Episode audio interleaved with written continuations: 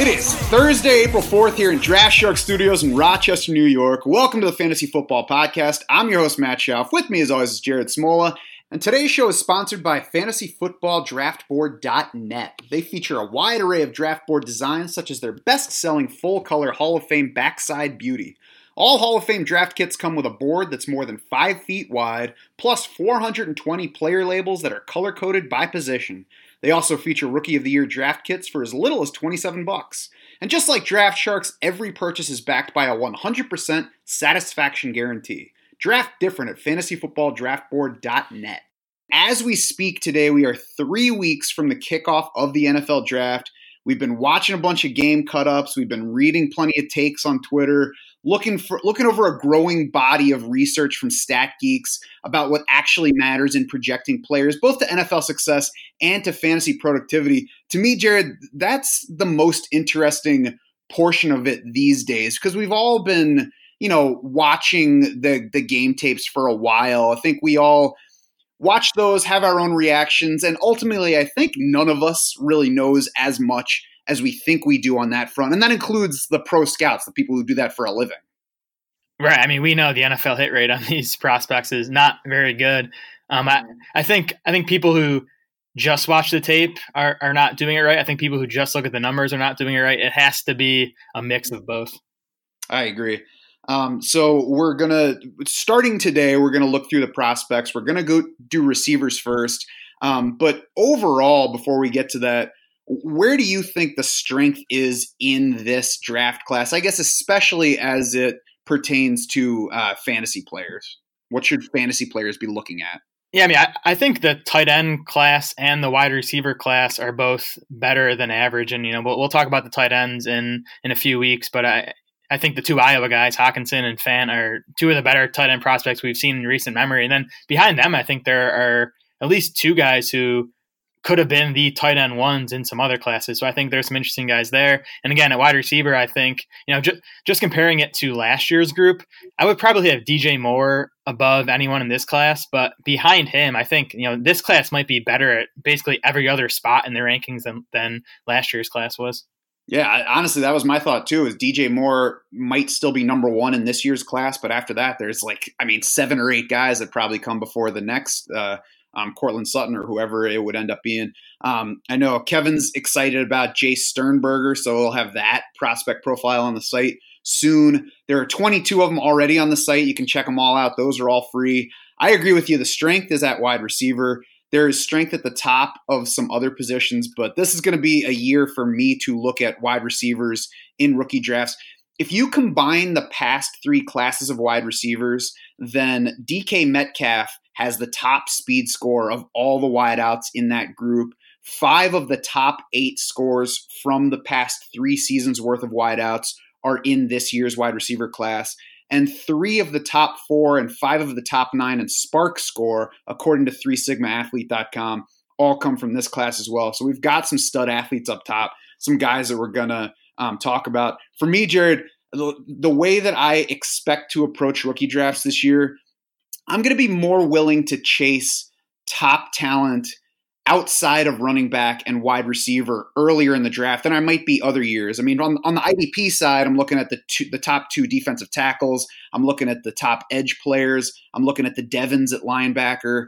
Um, and I think I would be more willing to go for those guys a little bit earlier because running back doesn't excite me, and because um, I think wide receiver is so deep that there's likely to be a couple of guys that are close for me, and maybe I can wait till the next round to get one of them.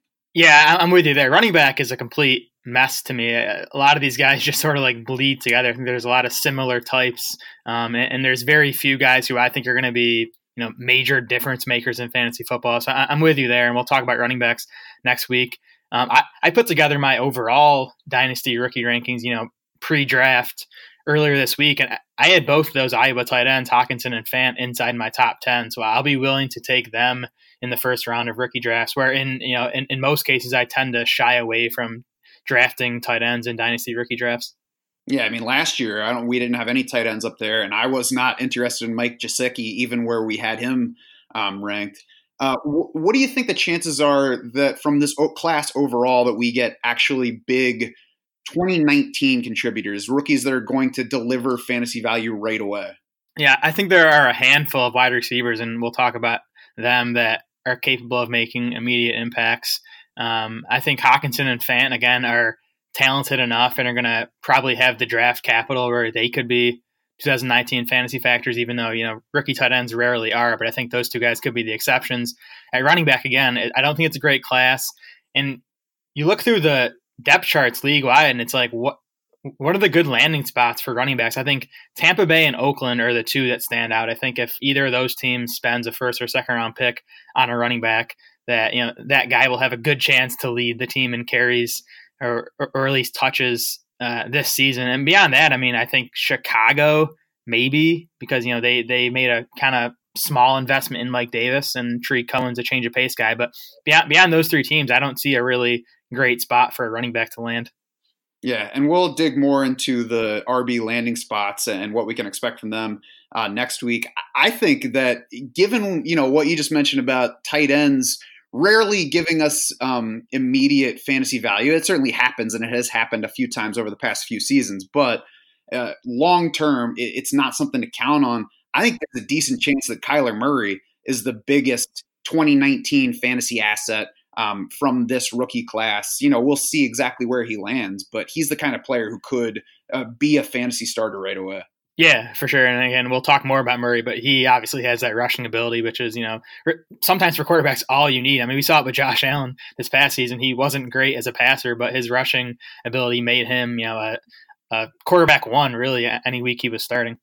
So we'll get on to the wide receivers now because they're the focal point today. And Jared, you've been our wide receiver guy in these prospect profiles for was it three years now? I think. However long we've been doing them, yeah, three or four years. So what what is your process on the wideouts as you get going because you're you're always more organized than I am. And and you know get things you get the, these things going earlier than I do and I'm like oh crap I guess I better get started because Jared's on it. So what's right. your process with the with doing the wideouts? Yeah so you'll, you'll probably hear me today talking a lot about checking boxes for these prospects and and to me there's three boxes that these guys can or you know need to check ideally. First one's production you know college production and there's there's raw numbers we look at. There's market share numbers which is the percentage of a team's total passing production that player accounted for. So, just as an example, if a player's team totaled 40 passing touchdowns, that guy caught 10 passing touchdowns, he has a 25% market share of receiving touchdowns. So, that's a way to just compare these players across their different offenses.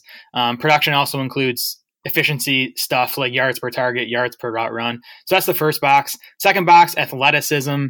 Um, and, and there's multiple studies have found that there's no significant correlation between any of the combine drills and NFL success for wide receivers. So athleticism means less to me than it does at other positions. But we'd still rather have athletic guys than unathletic guys. You know, we're playing football here. It helps to be athletic. So I, I think that should still be part of your equation. Um, SPARQ. Yeah, I think, I think it's more of a tiebreaker than it is exactly like something that moves a guy way up or way down. Exactly. Yeah, you have you have two similar guys as far as production goes, and maybe tape they look the same. One guy's you know a 70th percentile athlete according to SPARQ Score. One's a 30th. That's that, that's a tiebreaker. Um, so athleticism the the second check box for me, and then tape is the the third one, which is obviously the subjective um, analysis we're doing with these guys. Um, and there, there's different things to look for at wide receiver. There's so many different ways a wide receiver can win. I like to see at least one, you know, trump card, a skill that you can see translating to the next level, and it could be anything. It could be speed, quickness, route running, contested catchability, after catchability. So um, again, you just want to see one way, or ideally multiple ways that you, you see this wide receiver winning at the next level. Isn't it uh, too bad that you can't use the term trump card anymore without starting a political debate? Oops. Yeah let's let's get now to your top 10 um, and I, honestly i tried to put together my own top 10 getting ready for this podcast. And like i could pull 10 guys together but i don't think i can rank them until they have teams. So i, I decided we'd go with your top 10 and then i'll just tell you when i think you're wrong. So why don't you just why don't you just hit us and you can you can either give the whole list or you can break it down by player. I don't even care. Yeah we'll go one at a time and, and 10 works well because for me, I ended up with two top tiers, and each of the tiers had five wide receivers in it. So, so basically, these top five guys, I I wouldn't argue too much if you're switching the order around, and I think landing spots will switch the order around after the draft. But for now, my top guy is N'Keal Harry out of Arizona State, and we talked about the three the three boxes. He checks production, athleticism, and tape for me. Um, Harry has been highly touted for a while. He was the number one wide receiver prospect in the 2016 recruiting class led Arizona State in catches and receiving yard and receiving touchdowns um, as a true freshman. Broke out his sophomore year, accounted for 31% of the team's catches, 34% of the receiving yards, 38% of the touchdowns. Improved those market shares across the board this past year 32% of the catches, 38% of the yards, 47% of the touchdowns.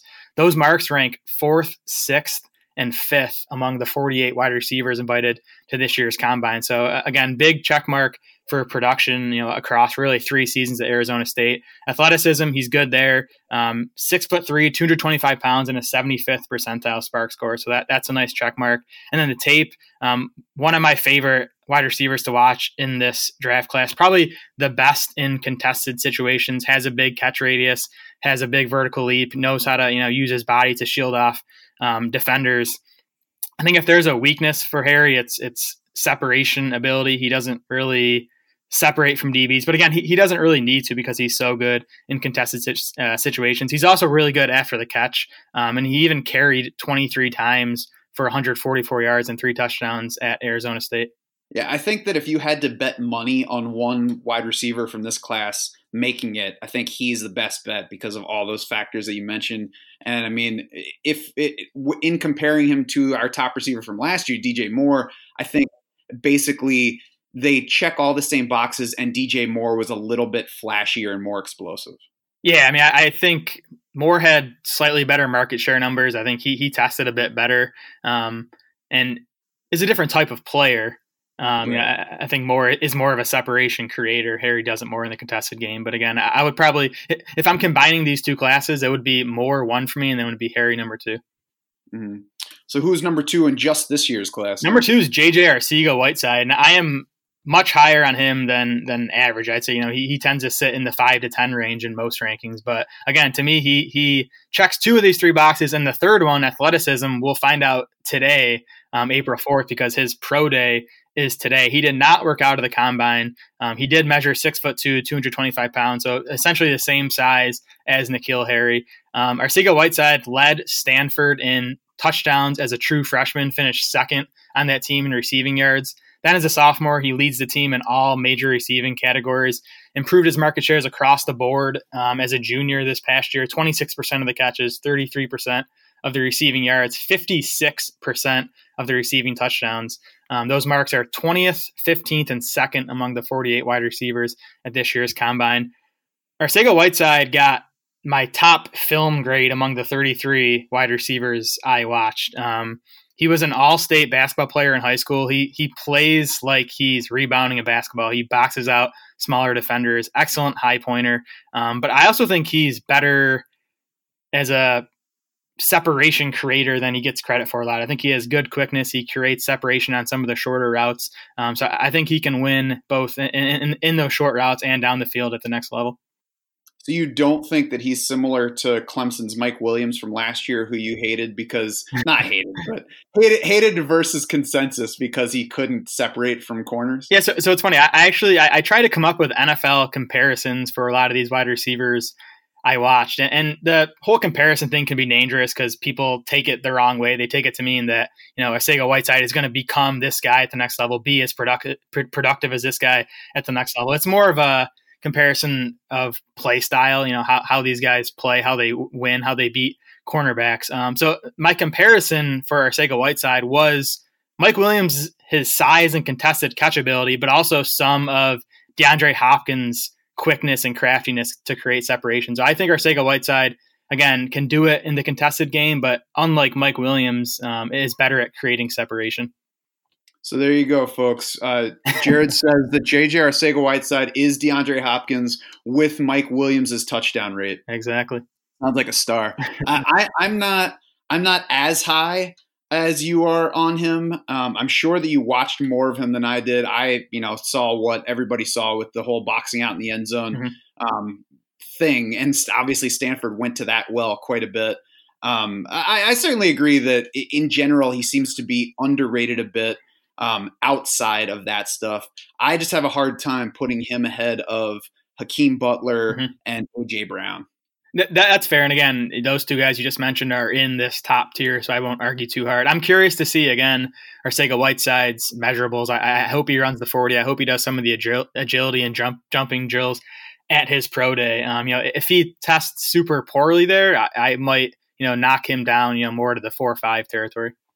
hmm So number three on your list, I know, is Hakeem Butler. What do you think of him versus the other guys? Yep, three is Butler, and we'll start with him with that athleticism box because you know he's 6'5", 227 pounds, 99th percentile arm length, 98th percentile wingspan. The guy has a seven foot wingspan, and then he also tested as an 84th percentile SPARQ. Uh, guy at the combine, so big, athletic. Um, had a massive 2018 season um, at Iowa State. Finished eighth in the country in receiving yards, 22 yards per catch that led all players with 40 plus receptions last season. His market shares last year 25% of the catches, 42% of the receiving yards, 45% of the receiving touchdowns. So, you know, nice check mark there.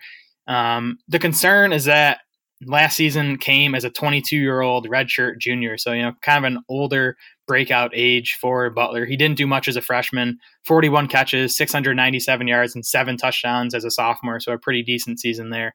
Um, the tape on Butler, I think he's probably the best wide receiver in the class working downfield just that that size that athleticism the body control um, he led all draft eligible wide receivers with 19 catches 20 plus yards downfield last season that's according to pro football focus um, he's, he's not a great separator so you know sort of in the the, the N'Keal Harry mold where you know, he's not a great separator, but he doesn't really need to be because he's so good in, in uh, contested situations. The biggest knock against Butler is the drop rate. Um, 16.7% drop rate this past season, which was one of the worst in the class. Yeah, inconsistent hands, but still good hands. He'll flash for the the one handed catch. He'll he'll make the good plays at the sideline and in the end zone. I, I, thought he was the most fun to watch of the guys that I have watched to this point, and I, I even watched three David Montgomery cut ups, who is also from Iowa State, uh, between last night and this morning. And every single time, it either turned into more of a Hakeem Butler film for me, or there were at least a couple of, oh, yeah, there's Hakeem Butler plays. So I, I, he, I had a good time watching him, and I could see. He, it, this is where it's tough for me. Is I, I'm not. I can't say right now that he's definitely my number one, mm-hmm. and N'Keal Harry is definitely behind him. But if Hakeem Butler, you know, goes 18 to 20 in, in round one to a decent spot, and N'Keal Harry goes more toward uh, the middle of round two, then I'm going to have a hard time not ranking Butler ahead of N'Keal Harry and at the top of this yeah, class. Yeah, that, that, that's fair. I think for me, what Harry has over Butler is just that he produced at a younger age in college, and Butler had just the one big season as an older college player. And I just wonder if his, you know, physical skills won't be quite as dominant. They, they obviously won't be as dominant against NFL corners as college corners, but you know, just just how how much an impact that jump in competition will, will have on him. Uh, number four is probably the biggest boom bust guy, Yep. DK Metcalf. So, what's your take on him? Yeah, exactly. Boom bust. You know, I- I know some people have him as their number one guy, and you know, it's it's it's not crazy just based on his athleticism. Um, 6'3", 228 pounds, 4.33 second 40 time. Um, he was also 93rd percentile in the vertical, 97th percentile in the broad jump. He was horrible in the agility drills at the combine, second percentile three cone, third percentile 20 yard shuttle. I don't think that lack of agility shows up on tape, and I'll talk about that uh, coming up here. But uh, Metcalf still finished with a 98th percentile SPARQ score, so big, athletic dude. Um, production did not match that size athleticism combination in college, though. Just 67 catches across three seasons at Ole Miss. Injuries were a factor for him. He missed 10 games as a freshman with a broken foot. Missed the final five games this past year with a fracture of a vertebrae, which um, required surgery. He, he was able to work out at the combine, obviously. So I think you know he, he's recovered from that.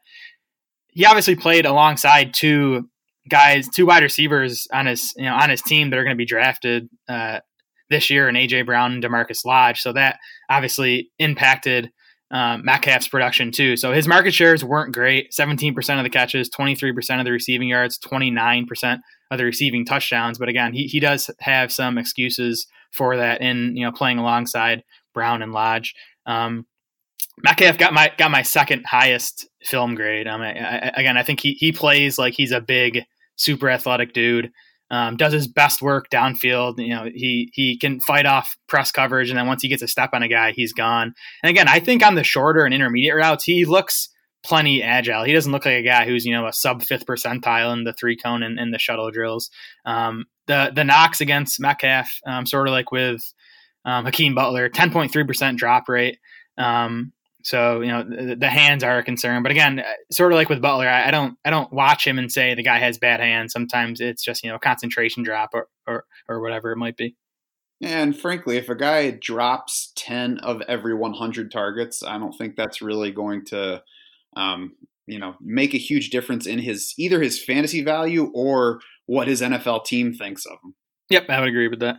Metcalf, I, I would I, I, would probably be scared if I were an NFL team trying to decide whether to draft him and deciding whether he's going to boom or bust. And I'm sure that they have some process to go through to decide. I think it's far less scary for fantasy purposes because I mean, what, what's the real downside if you take a shot on DK, DK Metcalf in the middle of round one of a rookie draft and he doesn't turn into anything better than I don't, I don't know, Greg Little from UNC, which is one kind of downside comp that I've seen. You know, it, it's not going to kill your team for years. I think the upside is worth um, taking a shot on, even though there are some receivers behind him that are better bets to at least be fine in the NFL. Yep, and again, you know, that, that's why I have him fourth, and I would have all four of these wide receivers ranked over any other rookie in this class at this point, at least. So again, you know, if you're sitting at four in a rookie draft, I have no problem with DK Metcalf. Now, I don't know what ha- half of these rookies we take in the first round of rookie drafts, um, you know, seem to bust anyway. So, yeah, um, a- AJ Brown. I if I'm choosing between Metcalf and AJ Brown, I think I would have a hard time taking Metcalf. We'll see where they land NFL team wise. Um, but I heard I, I was listening to Greg Cosell talk about the receivers the other day, and what he said about AJ Brown was didn't jump off the tape to me at, at, first, but the more I watched him, the more I liked him, and that was that was what I felt too because I watched some AJ Brown early on, and I was like, yeah, AJ Brown's fine. Yep. Um, but it doesn't look like anything special. And then I more watched, I was like, oh, AJ, AJ Brown's actually pretty good. Oh, he's actually bigger than he, he looks like he is. Uh, he's he's a pretty good player. Right. I mean, 6'1", 226 pounds, and he tested as a 77th percentile athlete. I, I, agree with you. I don't think he jumps off the screen as a 77th percentile guy, but he, he sort of just does everything well. He has good quickness for a bigger guy. I think he runs good routes. Might might be one. He's definitely one of the better route runners in this rookie class. Um, good hands, a 4.6% drop rate, and then after the catch, he's really good. I think he can make guys miss, and he breaks tackles. Um, I also like that Brown spent most of his career at Ole Miss in the slot, but then for the second half of this past season, he moved more to the outside, and he topped 100 yards in four of his last five games. So he, he sort of proved that he can do it both in the slot and from the outside. My my you know com- NFL comp for AJ Brown is Juju Smith Schuster. You know, a guy who's not an elite athlete, but he's a big bodied guy with good quickness, can can win from the slot or from the outside. So I think that that's sort of the type of player we're, we're looking at here.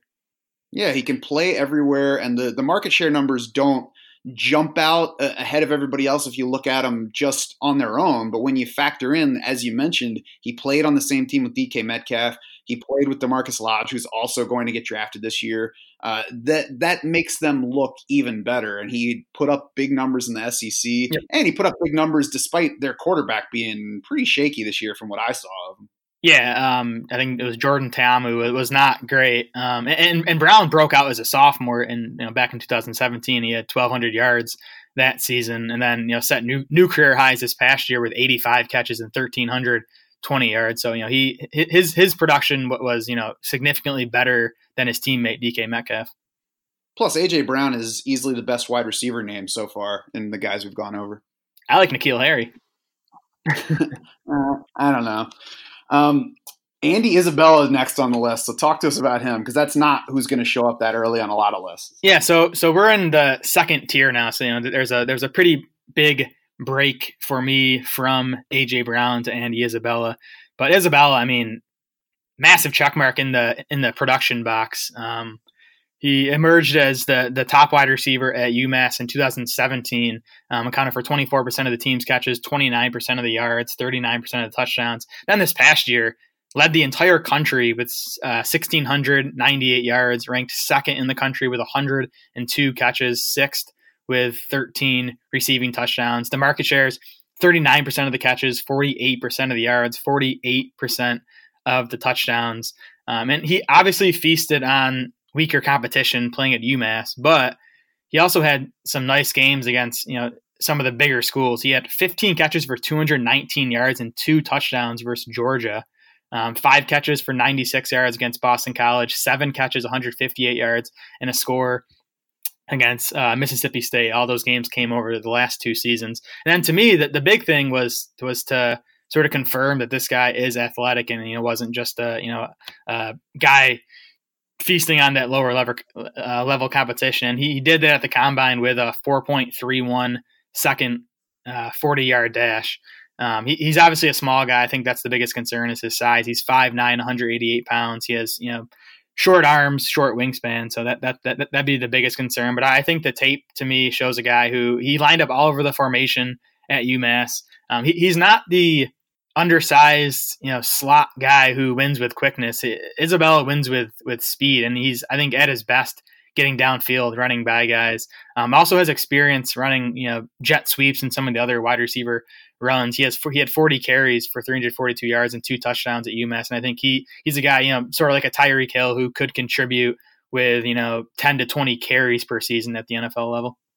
Yeah, people are going to watch a short white receiver and think, "Oh, it's Julian Edelman," but no, it's much more John Brown than that. I think the speed at the combine showed us that, and you can see the deep stuff on tape. So, uh, you know, maybe he does lots in the slot, but I think, like you said, he's capable of lining up at various positions around the formation and beating guys downfield and getting those big plays that stack up fantasy value. You know, averaging um, 14 to 15 yards per catch rather than the 10 or 11 that he might get as a straight slot guy. Yeah, John, John Brown is a great comparison. I think Tyler Lockett, another guy who's smaller but you know does some of his best work downfield. I think that's the type of player Isabella is. I'm super excited to see where he goes in the draft. I mean, if he goes in the second or even third round, I'll feel good about having him as you know the sixth wide receiver in this class. If he drops to the fifth or sixth, then I think it, will be you know time to move him down the rankings.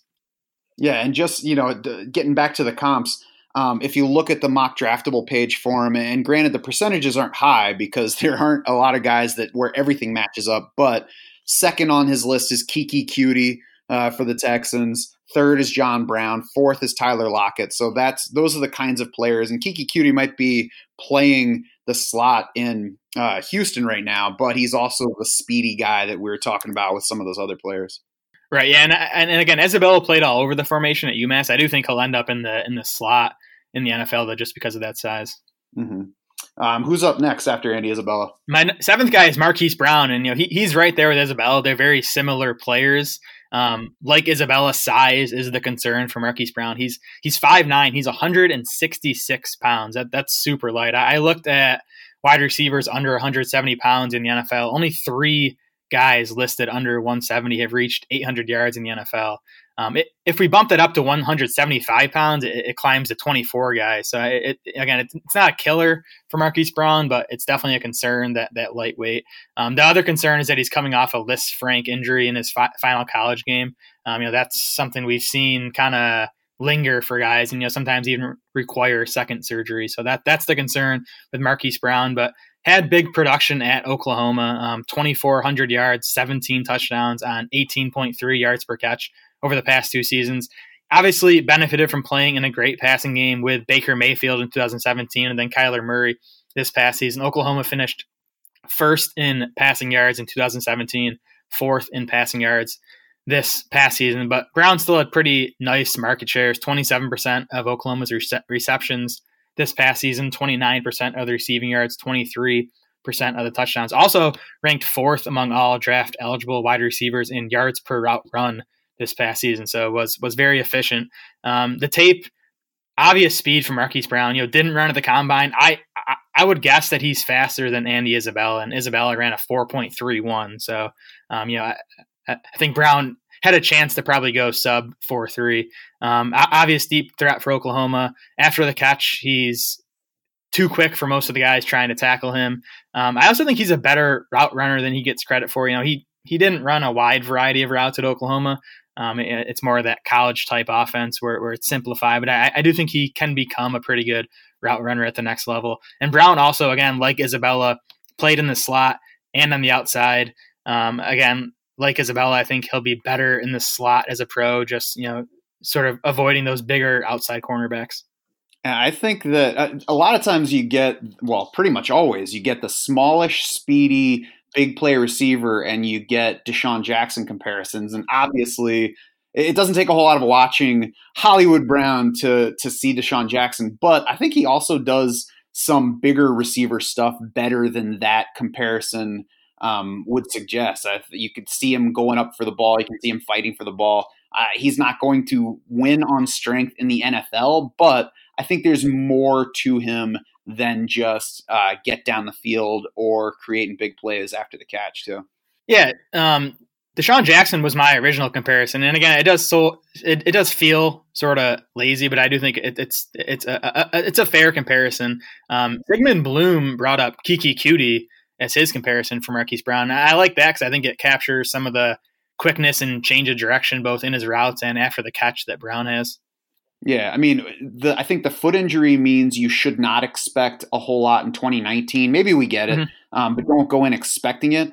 But if it pushes him down the NFL draft board, and if it puts pushes him down rookie draft boards, he could turn into a strong value. I mean, I think if Marquise Brown gets into round two of rookie drafts, oh, yeah. he's a strong value anywhere in that range. Yeah, I mean, again, that, that Lisfranc, scares me, especially for an undersized speed wide receiver like Brown is. I think without that, he Brown would probably be in that first tier for me, and he would at least be ahead of Isabella as my wide receiver six. Uh, another similar player is right behind them.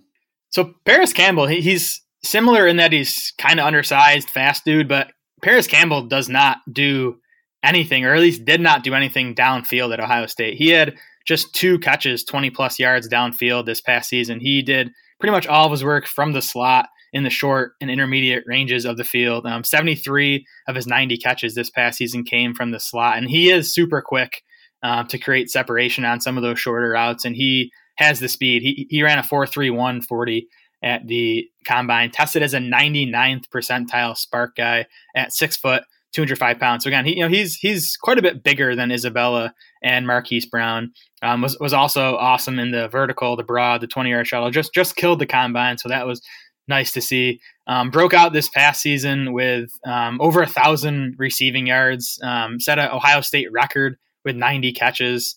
Um, again, you know, he benefited from playing in a high octane passing game with Dwayne Haskins. Ohio State ranked first in passing yards, second in passing touchdowns this past season. So Campbell's market shares aren't quite what you'd expect for a guy who put up his raw numbers.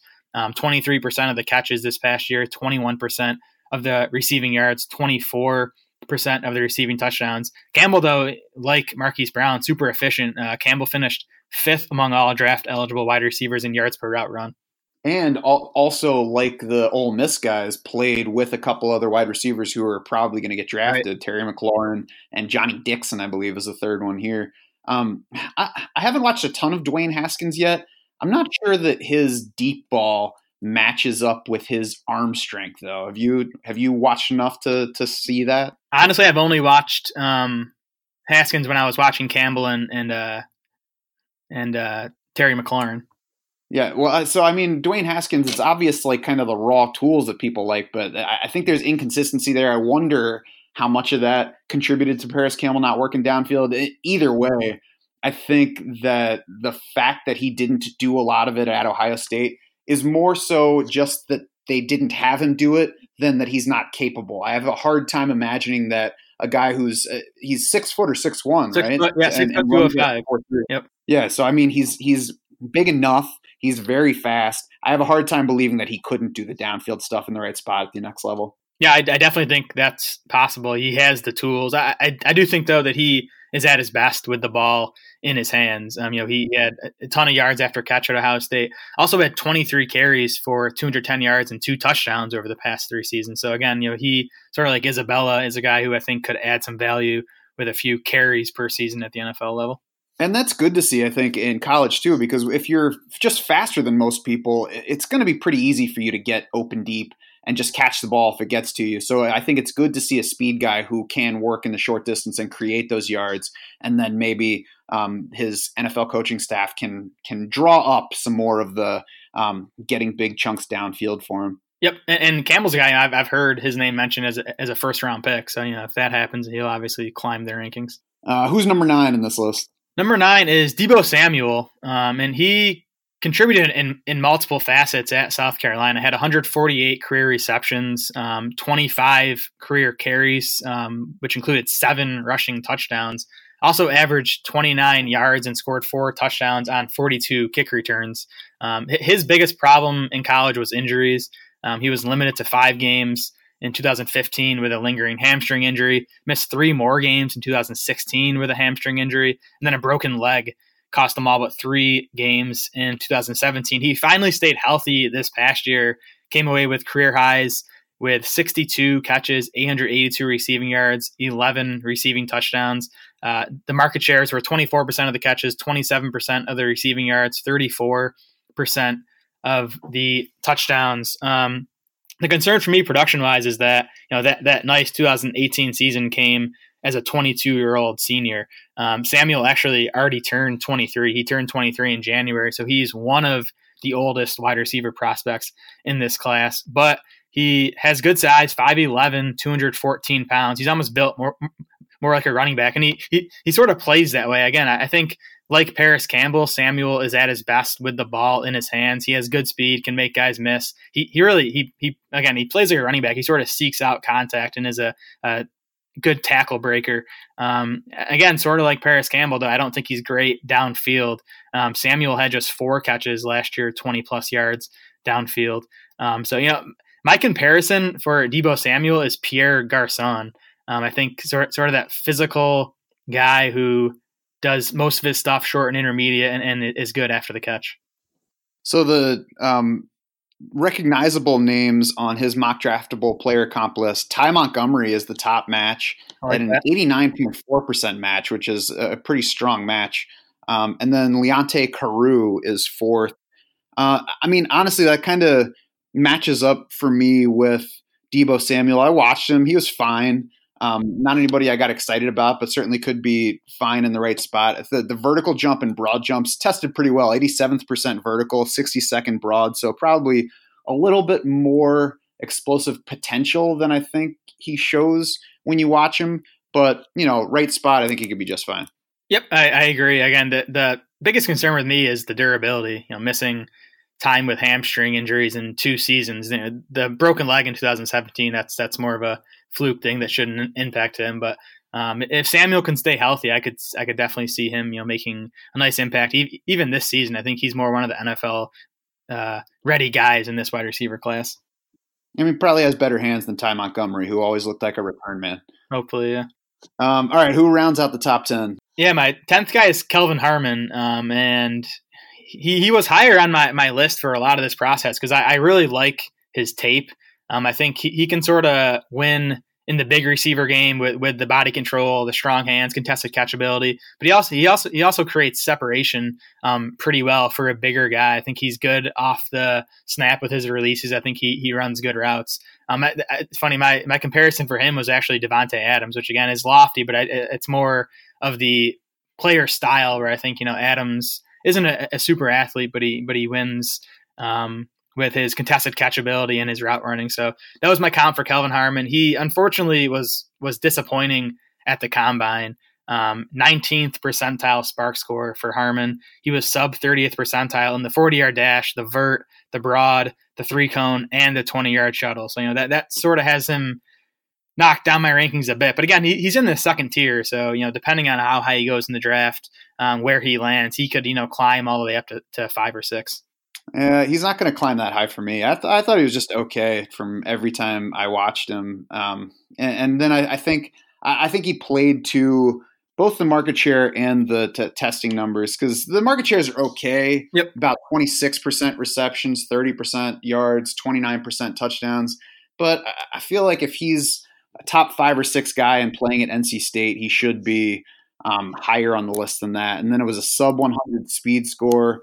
Um, what was what's the other stat I got down here for him? The uh, sub 10 foot broad jump. So uh, it's just not the explosiveness, not top end speed. Um, I, I think he's going to stick around the bottom of the top 10 to 12 for me.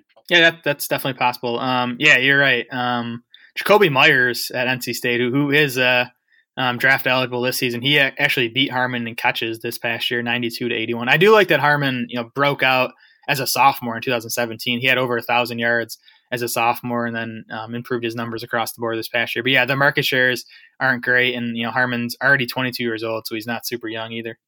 And I don't, you know, I don't have any stats to back it up, but having a guy break out earlier and then not dominate at the end of his career to make sends me back to thinking about somebody like Laquan Treadwell or Courtland Sutton last year, and we'll see where Courtland Sutton goes. But I, I just I get a little wary of a guy who is the the leader of the receiving corps earlier in his career, and then he has somebody either pull even with him or pass him right as he's finishing his career. Yeah, that's fair. And uh, again, I mean, thirty percent of the receiving yards, twenty nine percent of the receiving touchdowns. Those aren't those aren't bad numbers. They're not elite, but they're they're fine. Mm-hmm. Yeah, more of a, more of a tiebreaker. I'm not saying I hate Kelvin Harmon. I'm saying in this deep class with lots of guys to like for different reasons, I don't like him as much as some other guys. Yep. So that, that's it for me on like reactions, any disagreements. We'll see exactly where guys settle. I, as you said, I think a lot's going to depend on where they land team wise, and I feel like more so this year than previous years. I think it's going to be impacted heavily by by where these guys land. Do you agree with that? I totally agree with that. And again, I mean, the, the, those are two separate tiers for me, but within those tiers, I could definitely see guys moving all over the place. Mm-hmm. Um, so let's move outside that group now. And why don't you start us off with one of your favorites who did not crack the top two tiers on your list? I actually got four guys, if you don't mind. No, I want you to start with one, then we can go back and forth because I have several guys too. All right, I'll, I'll be quick. Um, Emmanuel Hall, who's actually his profile just went up on the site today, so you can read about him. Um, he struggled with injuries at Missouri, um, but I, I, think he's one of the best downfield guys in this class. And he's not super big, but I think he, he has the elite speed. He actually tested as a 99th percentile athlete, so he, he's an elite athlete. Um, and I think he does some of the little things good too, like tracking the ball and using his body to shield defenders down the field. So I think Emmanuel Hall, if he can stay healthy, you know, has the potential to be a top top five wide receiver in this class. Yeah, and I think he showed well if you're watching Drew Lock tape too. Drew Lock was um, inconsistent and helped out by his wide out plenty. Who you got? Um, all right, good. Now go ahead. Keep going with you guys. um, Miles Boykin from uh, Notre Dame, sort of in the same vein as Emmanuel Hall, didn't have massive college numbers, but tested as a 99th percentile athlete. So I think anytime you see that, you have to be interested in a guy. And Boykin seems like a guy who's gaining steam and might go earlier in the NFL draft than than, than we thought a month ago. Yeah, the, I have Boykin down on the list as interesting. He I, I wouldn't call him a favorite because I watched three or four games and I saw absolutely nothing exciting. He looked like a total possession guy. And then he goes to the combine, runs a 4.42 at 6'3 and a half and 220, tested 99th percentile SPARQ, 99th percentile broad jump, 98th percentile vert. So he's apparently hiding a lot more explosion than he was able to show with Notre Dame this past season. And th- you know, I think this is where you don't overrate the tape. Um, you know, just because I didn't see anything exciting about Miles Boykin doesn't mean that he doesn't have the ability to bring these things out in his game. Right, I would agree with you. Watching him, I would not have guessed that he's a 99th percentile SPARQ guy. Um, but he, he's definitely big, and he's I think he's definitely good in contested situations. And you know, if an NFL team can sort of bring that athleticism out um, as far as you know the ability to get downfield and you know create separation shorter and intermediate. I think you know he he he has upside. Anytime you see a guy test like that, he has to be on your radar. Right. Who else you got? Uh, sort of deeper down the list for me, Dillon Mitchell out of Oregon um, broke out this past season, had 75 catches, 1,184 yards, 10 touchdowns as a junior. Um, his, his market shares were 31% of Oregon's catches, 37% of the receiving yards, 35 of the receiving touchdowns. He's a bit undersized, just 197 pounds. He is six foot one, um, 51st percentile SPARQ score. My my comp for Dillon Mitchell was Nelson Agholor as sort of that um, quick slot guy. Um, I, I think Mitchell's a guy I'm going to be keeping an eye on to see where he lands. I honestly don't know anything else about him, so you can go on with your next player. you just you just taught me about him. Yeah, my, my last guy is Stanley Morgan out of um, Nebraska. He led Nebraska in catches and yards each of the last two years. Um, this past year, 27% of the catches, 34% of the team's receiving yards, 37% of the receiving touchdowns. So good market shares. then he goes to the combine at six foot, 202 pounds, and he tested as an 82nd percentile SPARQ guy. Um, the, the tape for me was just okay but I think the the production was good. The athleticism is very good. So he's he's a guy that's inter- interesting to me. Yeah, I'm looking at well down the list guys here as well. Um, and, and, starting with the, a bigger guy because I had Miles Boykin up first, Jalen Hurd. Um, I think he's I think he was more fun to watch than Miles Boykin. Um, stands six four, so we might know Jalen Hurd as a former running back at Tennessee who converted to wide receiver. But I think when you watch him, he looks like a wide receiver who is also capable of running the ball. He looks like what um, Cordarrelle Patterson did for the Patriots last year when he was running the ball. Um, he only spent the one year at wideout, so I'm sh- there's plenty left to work on there. I don't think we should expect early production from Jalen Hurd. He skipped the combine because of wrist surgery, um, but put it put up a broad jump at his pro day that would be 75th percentile. Vertical is 50th, so um, you know not terrific, but it will take average for a guy who's 6'4". And uh, again, the biggest thing I think is that he doesn't look like a running back who moved to wideout like Byron Marshall did at Oregon. He looks like a wideout who was finally at the right position. Yeah, I Hurd is super interesting. He he was uh, correct me if I'm wrong, but he was the guy who like out touched Alvin Kamara in Tennessee's backfield, oh, yeah. right? Yep. Yeah. So he's interesting. I agree. I think he's definitely a project with only one year at wide receiver, but ha- has the size, has good enough, uh, good enough athleticism. I'm curious to see how high he goes in the NFL draft. Mm-hmm. Um, Greg Dortch is the next guy on my list. So from very big to very small, slot build clearly here, five foot seven, 173 pounds. It draws Jamison Crowder comps um, from people, which is fine. He's even a little bit smaller than Jamison Crowder. Um, but I think Greg Dortch even showed more in the bit that I watched than Jamison Crowder did at Duke. Uh, he's an All America level return man, two punt return touchdowns last year. So that's going to help Greg Dortch stick with somebody until he can work up to being a receiver. And then the career market shares for him 38% receptions, nearly 38% yards, almost 40% touchdowns over his two years playing with Wake. All of those were at 33% or higher last year.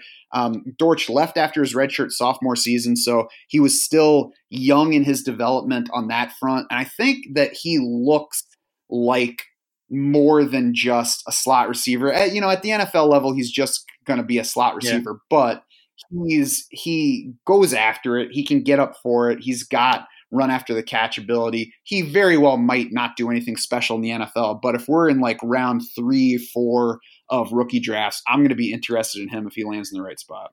Yeah, I mean, size is a concern with Dortch, um, and he didn't work out at the combine, I don't believe. So I'm curious to see if we get numbers from him from a pro day or a SPARQ score, because you'd like to see him be athletic if he's so small. But yeah, like you said, massive tar- uh, massive market share numbers. He's also super young too. He hasn't even turned 21 yet. I think he, he might be the youngest wide receiver in the entire class. So you like that. He Dortch is actually um, 13th in my wide receiver ranking. So I, I like him. Nice. I like that too. And they didn't give the full pro day results that I could see from the Wake pro day, but his 40 was a little disappointing. It was like in the range of 448 to 452, which is fine but you'd like it to be faster for a guy who's yeah. that little. Um, you know, I, I, think that he's a later rookie draft pick. I think he's not a guy to fall in love with so much that you're taking him, you know, 14th overall. But if he lingers, you know, beyond round two of a rookie draft, I think he's a shot worth taking in the right spot. Yeah, I was gonna say round three, he seems like a nice target there. Mm-hmm. And then the last guy on my list is Ashton Dulin, who played at Malone University in Division Two. So there's not a whole lot of tape to watch on him, but We'll start with the numbers 16.9 yards per catch career. He had more than 90 yards per game each of his final three seasons in college. He scored 21 touchdowns over the past two years, despite a QB change in his senior season. There were monster junior year market shares in 2017 43% receptions, 54.5% of the team's yards, 83% of the touchdowns. Career wise, he easily leads this entire class in market share of yards and touchdowns. Only Greg Dortch is ahead of him in career market share of receptions. And then Ashton Dulin did get invited to the combine, so that, that's an accomplishment yeah. for a Division two receiver, especially in this deep a class. Six one and a half, 215. He ran a 443 in the 40, which is 76 percentile. He posted an 81st percentile vertical, 56 percentile broad, not special, but you know, slightly above average. And then if you put all of that into the MockDraftable comps, he comes out with Justin Blackmon, Corey Davis, David Terrell, DeVante Parker, Rod Gardner. Those are not guys who put up big numbers in the NFL, but all five of those guys are first round picks. So that that tells you something about the physical ability there. You know, like I said, limited tape because it's D2. The highlights look like a guy who dominated at that level, though, and I think that's the key thing to see when a guy is playing at that low level of competition. There were three kick return touchdowns as a senior, and he was also a track star in college, set school records in the 60 meter dash, 60 meter hurdles, 200 meter dash, five other records in outdoor track. I think fifth round, Ashton Dulin is going to be somebody to be interested in. I, I sat I sat through like an hour and a half. I found a Malone versus Hillsdale game on YouTube, and I, I was I was obviously you know um, fast forwarding through the, the, the Hillsdale possessions, but I, I, watched all the Malone uh, possessions to try to get a look at Dulin. He I, honestly didn't really stand out the way I'd like to see an NFL prospect stand out against D two competition. But again, it was it was one game. It was from like hundred feet above the field, so you couldn't even really you know, really see what was what was happening. Um, but like you said, I think the fact that Dulin was invited to the combine is noteworthy because you know it, it means he's on NFL teams' radar. I think it gives him a good chance to get drafted. Yeah, I watched a highlight video, and even on this highlight video, which is supposed to be the best clips, you could when the camera pans to the side to catch him going into the end zone, there would be obstructed views. Like it would go behind the the bar that was obviously in the the press box window. There were like twelve people in the crowd watching. Um, it's going to take some serious development from the little bit that I could see because I it, what I read in his profile on NFL.com and you know a little bit I saw is it was basically, hey Ashton, run that way. We're going to throw you the ball and then you can score with it. So eh, eh, I'm sure it'll take some route running work, but kind of like with Greg Dortch, he's already shown he can return kicks. So there's one way to get in the door and stick on the roster. And we're talking about late rounds taking a shot on somebody, even in rookie drafts. I would love to know how Lance Zierlein, who does all those NFL.com write ups, saw enough of Dulin to actually write up more than like two sentences on the guy. Yeah. Well, I mean, if you have those hookups, you should be able to ask the college for, you know, the coach's tape. I, I guess so. That would be my guess. All right. Anybody in this class seem overrated to you? You know, I hate the whole family of Ridleys, right? yep. I, I, wasn't a Calvin Ridley fan. I'm not a Riley Ridley fan. And, and, the Riley Ridley thing, you know, early in the process, it seemed like he was, you know, potentially going to be like a top five wide receiver in this class on a lot of guys' rankings. He, I think people have cooled off on him. Um, he's now 12th among wide receivers in the Dynasty League football rookie rankings among wide receivers. Um, I, I have him lower than that. I have him 16th among wide receivers. He just doesn't do anything for me. Production wasn't great at Georgia, just 69 catches over three seasons. Uh, market shares last year 18% of the catches, 18% of the yards, 27% of the touchdowns. Um, he's not particularly big.